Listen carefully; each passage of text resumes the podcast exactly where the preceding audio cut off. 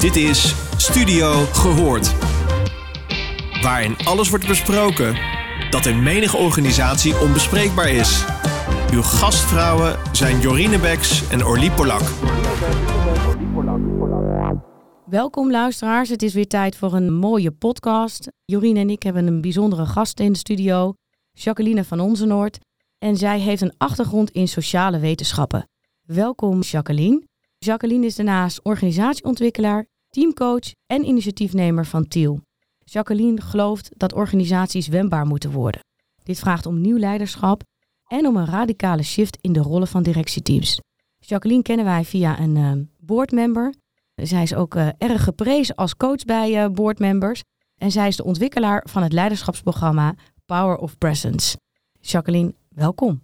Dankjewel. Leuk om hier te zijn. Welkom. Ja, we hadden meteen al een eerste vraag, hè? Ja, we hadden natuurlijk al net voorbesproken. Wat je zo mooi vertelt en beschrijft en waar je druk mee bezig bent met leiderschap vanuit nu, is aan de ene kant hè, levert perfectionisme je wel wat op. En ook wat je beschrijft over mensen die vanuit perfectionisme leven, dat ze ook veel behoefte hebben aan organisaties met meer purpose, dat ze daar zich voor willen inzetten.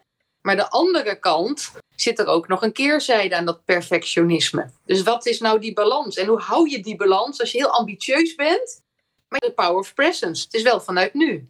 Ja, en, en perfectionisme zou je kunnen zeggen is een van de patronen van de persoonlijkheid. Zo zijn er meerdere patronen van de persoonlijkheid, waaronder bijvoorbeeld rationaliseren.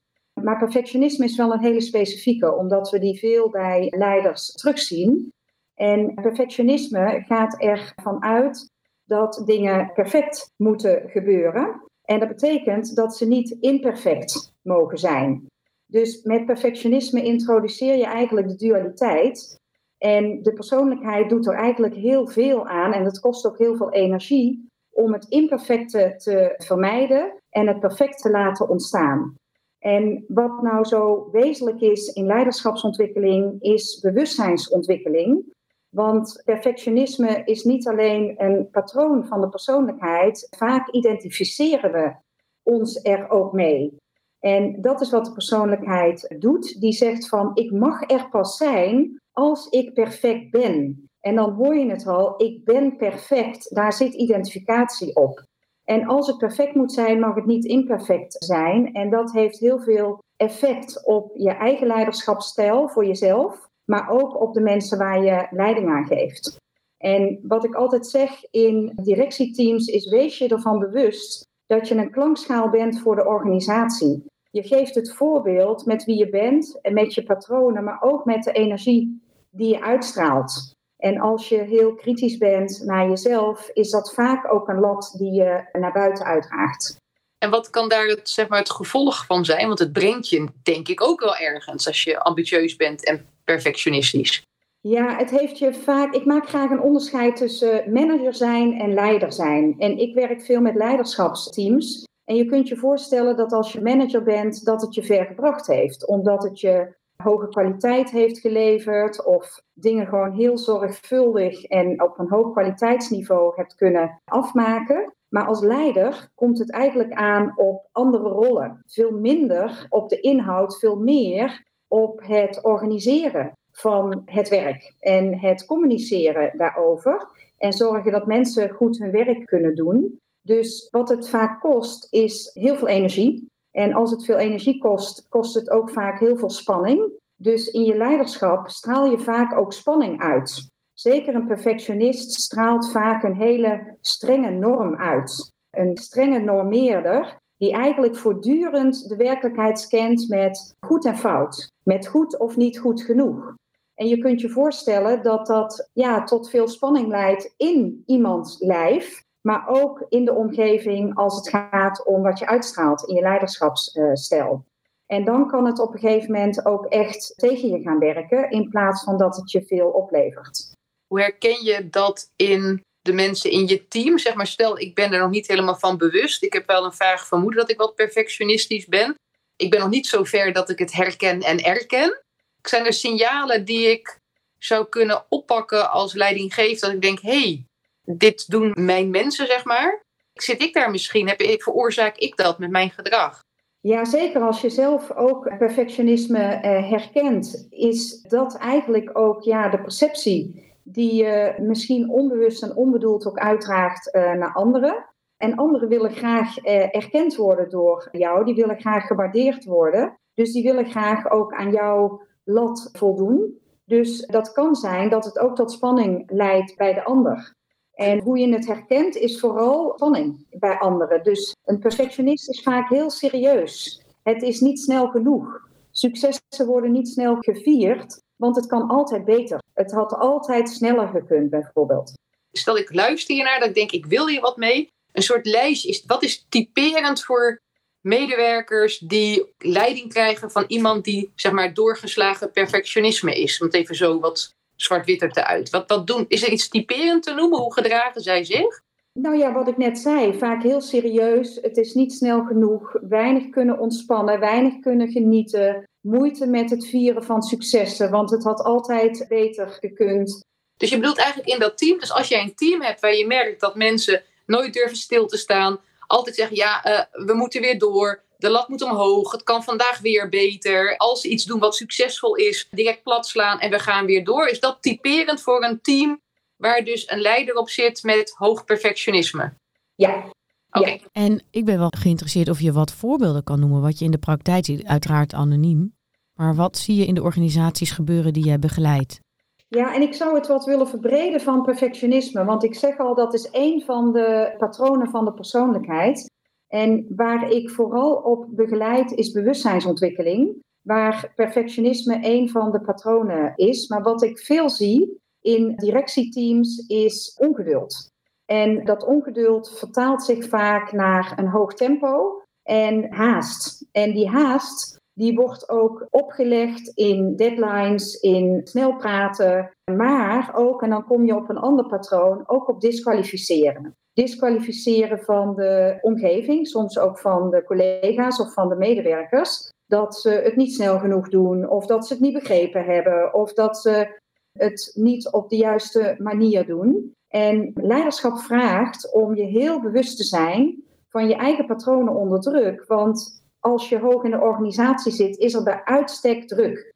En zeker in de complexe wereld kunnen we dingen niet meer voorspellen, zijn dingen eh, steeds onzekerder. Dus het vraagt niet alleen om je heel bewust te zijn van je patronen onder druk, maar het vraagt ook om weer in contact te komen met wat eigenlijk verstopt zit achter die patronen onder druk. En dat is je kwetsbaarheid en dat is je gevoel en je emotie. Dus waar ik toe uitnodig in leiderschapsontwikkeling is dat je er volledig bent met je hoofd, je hart en je buik. En dan komen we op emotionele intelligentie. En dat is eigenlijk het vermogen waarin je in het hier en nu in staat bent om met gevoel en emotie om te gaan. Door ze er te laten zijn, door ze te reguleren, door ze te benoemen en door ze ook te benutten in je verbinding met je collega's en met de mensen waar je leiding eh, van geeft. En wat ik veel zie nog in directieteams, is dat we nog een vrij rationeel analytische opvatting hebben van onze leiderschapsrol. Terwijl wat ik zie is dat je in een complexe wereld heb je ratio en emotie nodig. En met name die emotionele intelligentie, dat is de grote uitnodiging voor ontwikkeling in veel teams. En daarin ben je pas ja, geneigd om dat ook te onderzoeken als er een klimaat is die veilig is en als er ook tijd is voor reflectie. Als er rust en ontspanning is om ook echt in het hier en nu te kunnen zijn. En dat vraagt ook ja, keuze maken om dat ook met elkaar uh, te doen als leiderschapsteam. Kan iedereen emotionele intelligentie ontwikkelen? Ja, dat, uh, daar worden we mee geboren. Dus de persoonlijkheid die we eigenlijk ontwikkelen tussen de anderhalf en de 25 jaar, die beschermt onze kwetsbaarheid en ook alle emoties en gevoelens waar onze mind nee tegen gezegd heeft, wat onze mind als negatief beoordeelt. Maar op het moment dat we dat doorzien, onze persoonlijkheid doorzien, maar ook onze mind doorzien en we gaan echt weer in ons lijf zitten, door in het hier en nu contact te maken met ons lichaam, dan kunnen we dat opnieuw activeren. Wat daarin wel ontzettend belangrijk is, is het antwoord op de vraag: Hoe heb je vroeger om leren gaan met gevoel, emoties en conflicten? En ik stel die vraag eigenlijk altijd. En wat je dan merkt is dat onze opvoeders vaak nog ja, in de 50er, 60er jaren zijn grootgebracht, die eigenlijk veel minder de emotionele ontwikkeling hebben meegemaakt dan wat vandaag de dag noodzakelijk is om effectief om te kunnen gaan met een complexe wereld. Dus dat betekent wel dat je het vaak in latere leeftijd opnieuw moet ontwikkelen. En daarin helpt vaak een intieme relatie, maar dat is geen garantie. Maar hoe ziet dat er dan uit? Hoe gaat mijn emotionele intelligentie? Waar, waar ben ik dan intelligent in? En hoe gaat dat helpen met de organisatiedruk? Ja, emotionele intelligentie is eigenlijk een prachtig begrip wat door Daniel Goleman is geïntroduceerd in 1994. Zijn wetenschappelijk onderzoek is wereldberoemd geweest omdat hij ook aantoonde dat 80% van effectief leiderschap wordt veroorzaakt door emotionele intelligentie. En we dachten eigenlijk tot die tijd dat het de mentale intelligentie was. En we zien nog steeds veel leiders op hun IQ aangesteld worden, op hun mentale intelligentie aangesteld worden. En Daniel Goleman heeft eigenlijk vijf aspecten onderscheiden. En het eerste aspect, en daar begint het ook mee, is emotioneel zelfbewustzijn. Daarom is de power of presence zo noodzakelijk, dat ik in het hier en nu contact maak met mijn lijf. Dat ik mijn lichaam voel. Want daar zitten mijn gevoelens en mijn emoties. Die gaan ook altijd over mij en die zijn ook altijd in het hier en nu. Dus ik mag contact hebben met mijn lichaam. Het tweede aspect is dat ik ze kan reguleren, dat ik ze leer beheersen. Daarom zijn die kinderjaren zo ontzettend belangrijk, hoe wij leren omgaan met verdriet en met boosheid en met alle emoties. En dat alle emoties er ook mogen zijn, zodat ik ze ook leer reguleren en ook leer zelf beheersen. En het derde aspect is dat ik ze leer benoemen. En dan kom je op het patroon wat ik al eerder noemde, rationaliseren wat ik veel leiders zie doen, is als ze bijvoorbeeld geraakt zijn, dat ze zeggen: Oh, sorry, ik word nu geraakt. Waarom word ik nu geraakt? En waarom word ik nu geraakt, is eigenlijk een vraag naar de analyse.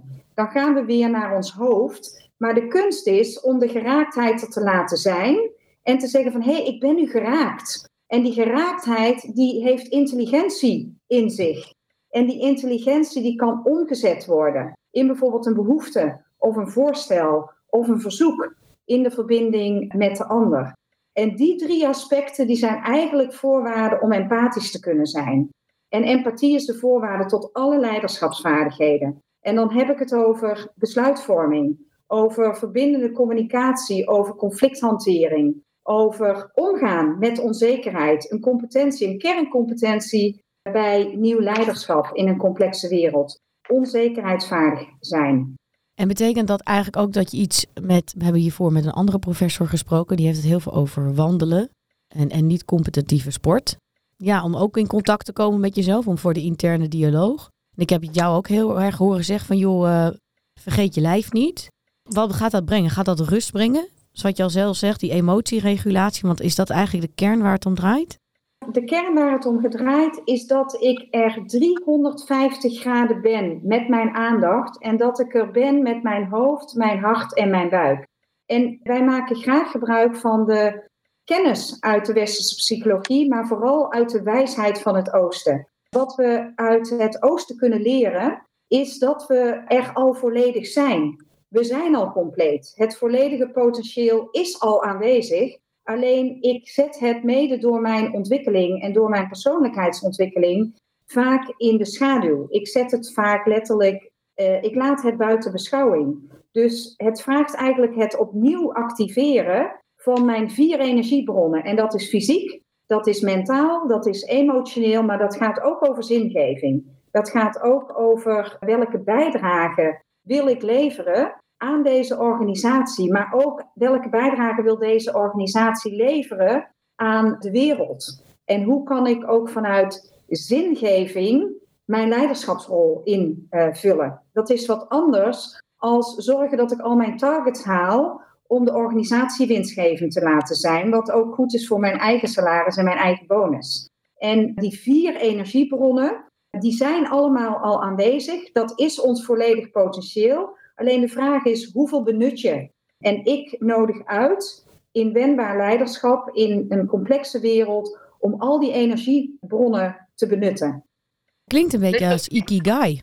Ja, Ikigai is eh, ook een manier om je zingeving te onderzoeken. Hè? Van uh, welke bijdrage wil ik graag leveren en welke talenten heb ik en hoe kan ik daar ook nog mijn geld in verdienen. Ik geloof ook dat daar de, ja, de magic ontstaat. Dat als dat samenkomt, dan kan ik het vanuit mijn bezieling gaan doen. Dan ja, geloof ik ook in waar ik in bezig ben. En dat is ongelooflijk inspirerend. Dus ook inspirerend leiderschap is ongelooflijk wezenlijk in een omgeving die we niet meer kunnen plannen en voorspellen. We kunnen alleen maar ja, vanuit inspiratie kunnen we op pad gaan eh, met elkaar.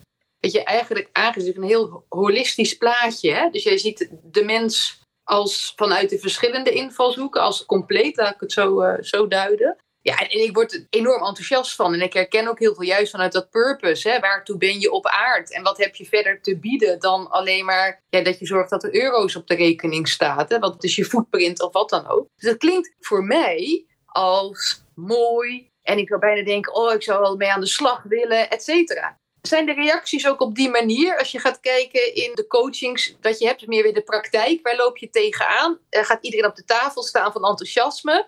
Merk je ook wel iets van zorg of angst? Of...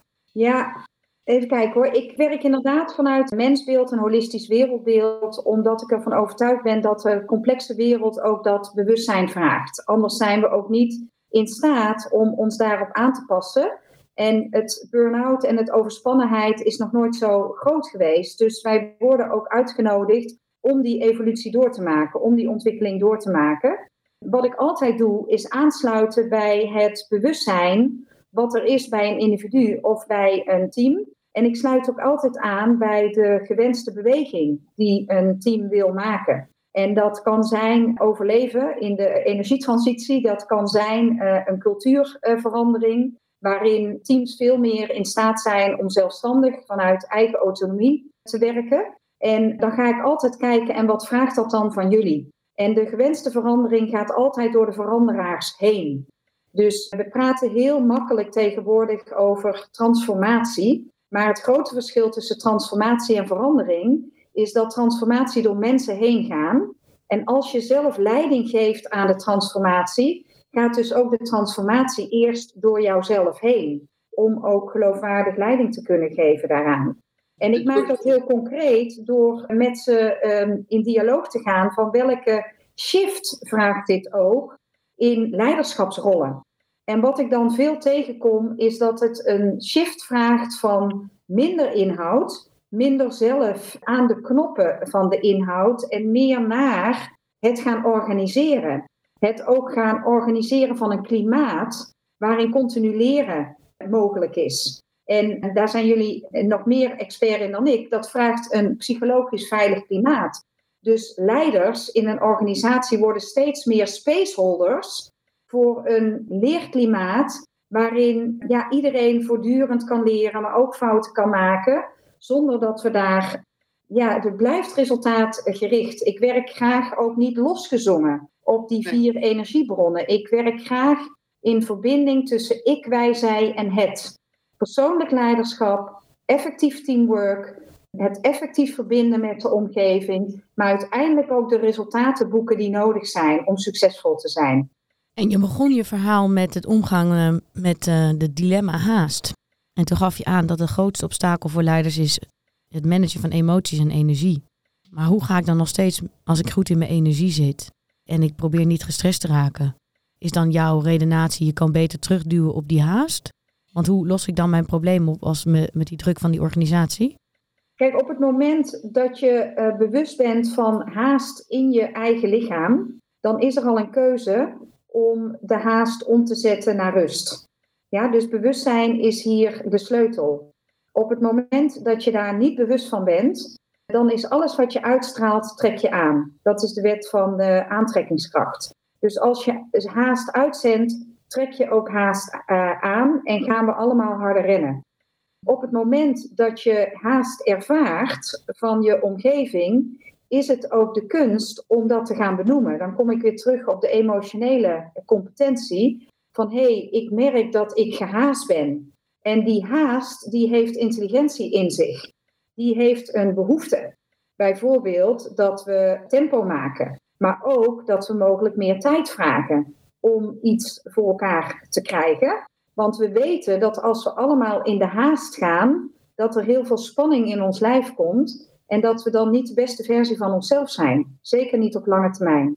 Wat ik mooi vind van, van het verhaal, is aan de ene kant is het heel groot, hè, holistisch, wat je toelicht. Het roept bij mij aan de ene kant ook een stukje, nou, daar moet je wel lef voor hebben, complex, stilstaan tijd. En aan de andere kant hoor ik nu ook gewoon zeggen, het is ook te doen. Als je begint met, als iedereen nou na het luisteren deze podcast begint met, als hij iets voelt, te benoemen, dit voel ik nu, dan heb je eigenlijk al een stap gezet. Zeker. Ja. Mooi. Heel mooi. Ja, zeker. Het, en... het is haalbaar. Dat, is altijd, dat geeft energie. Het is haalbaar. Het is misschien makkelijk, maar iedereen kan het. Dat is eigenlijk wat je zegt. Ook emotionele intelligentie vind ik ook zo mooi. Dat is er dus ook gewoon. Ja. Toch fijn? Ja, en, en dat is al een, een, eh, iets wat je in het hier en nu kunt doen. Kijk, waar bewustzijnsontwikkeling uiteindelijk over gaat, is dat ik een shift maak in mijn bewustzijn. Mhm. En als ik anders ben, ga ik anders kijken, ga ik anders doen. Dus als ik besef dat de wereld complex is, dat die zich niet meer laat managen op de klassieke managementmanier waarop we dat decennia lang gedaan hebben, ga ik daar ook mee stoppen.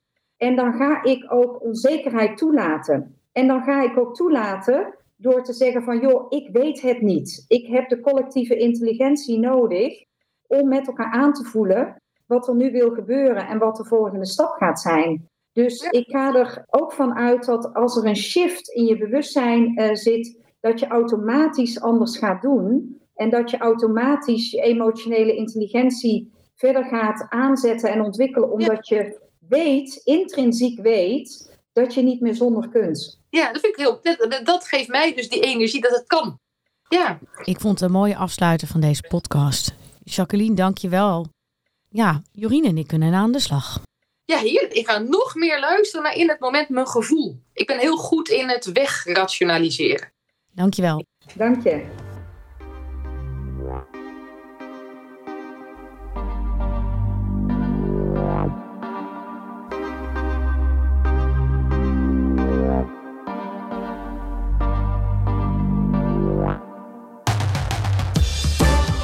Je luisterde naar Studio Gehoord. Vond je dit een leuke podcast? Laat dan een review achter bij jouw favoriete podcastplatform. Tot de volgende!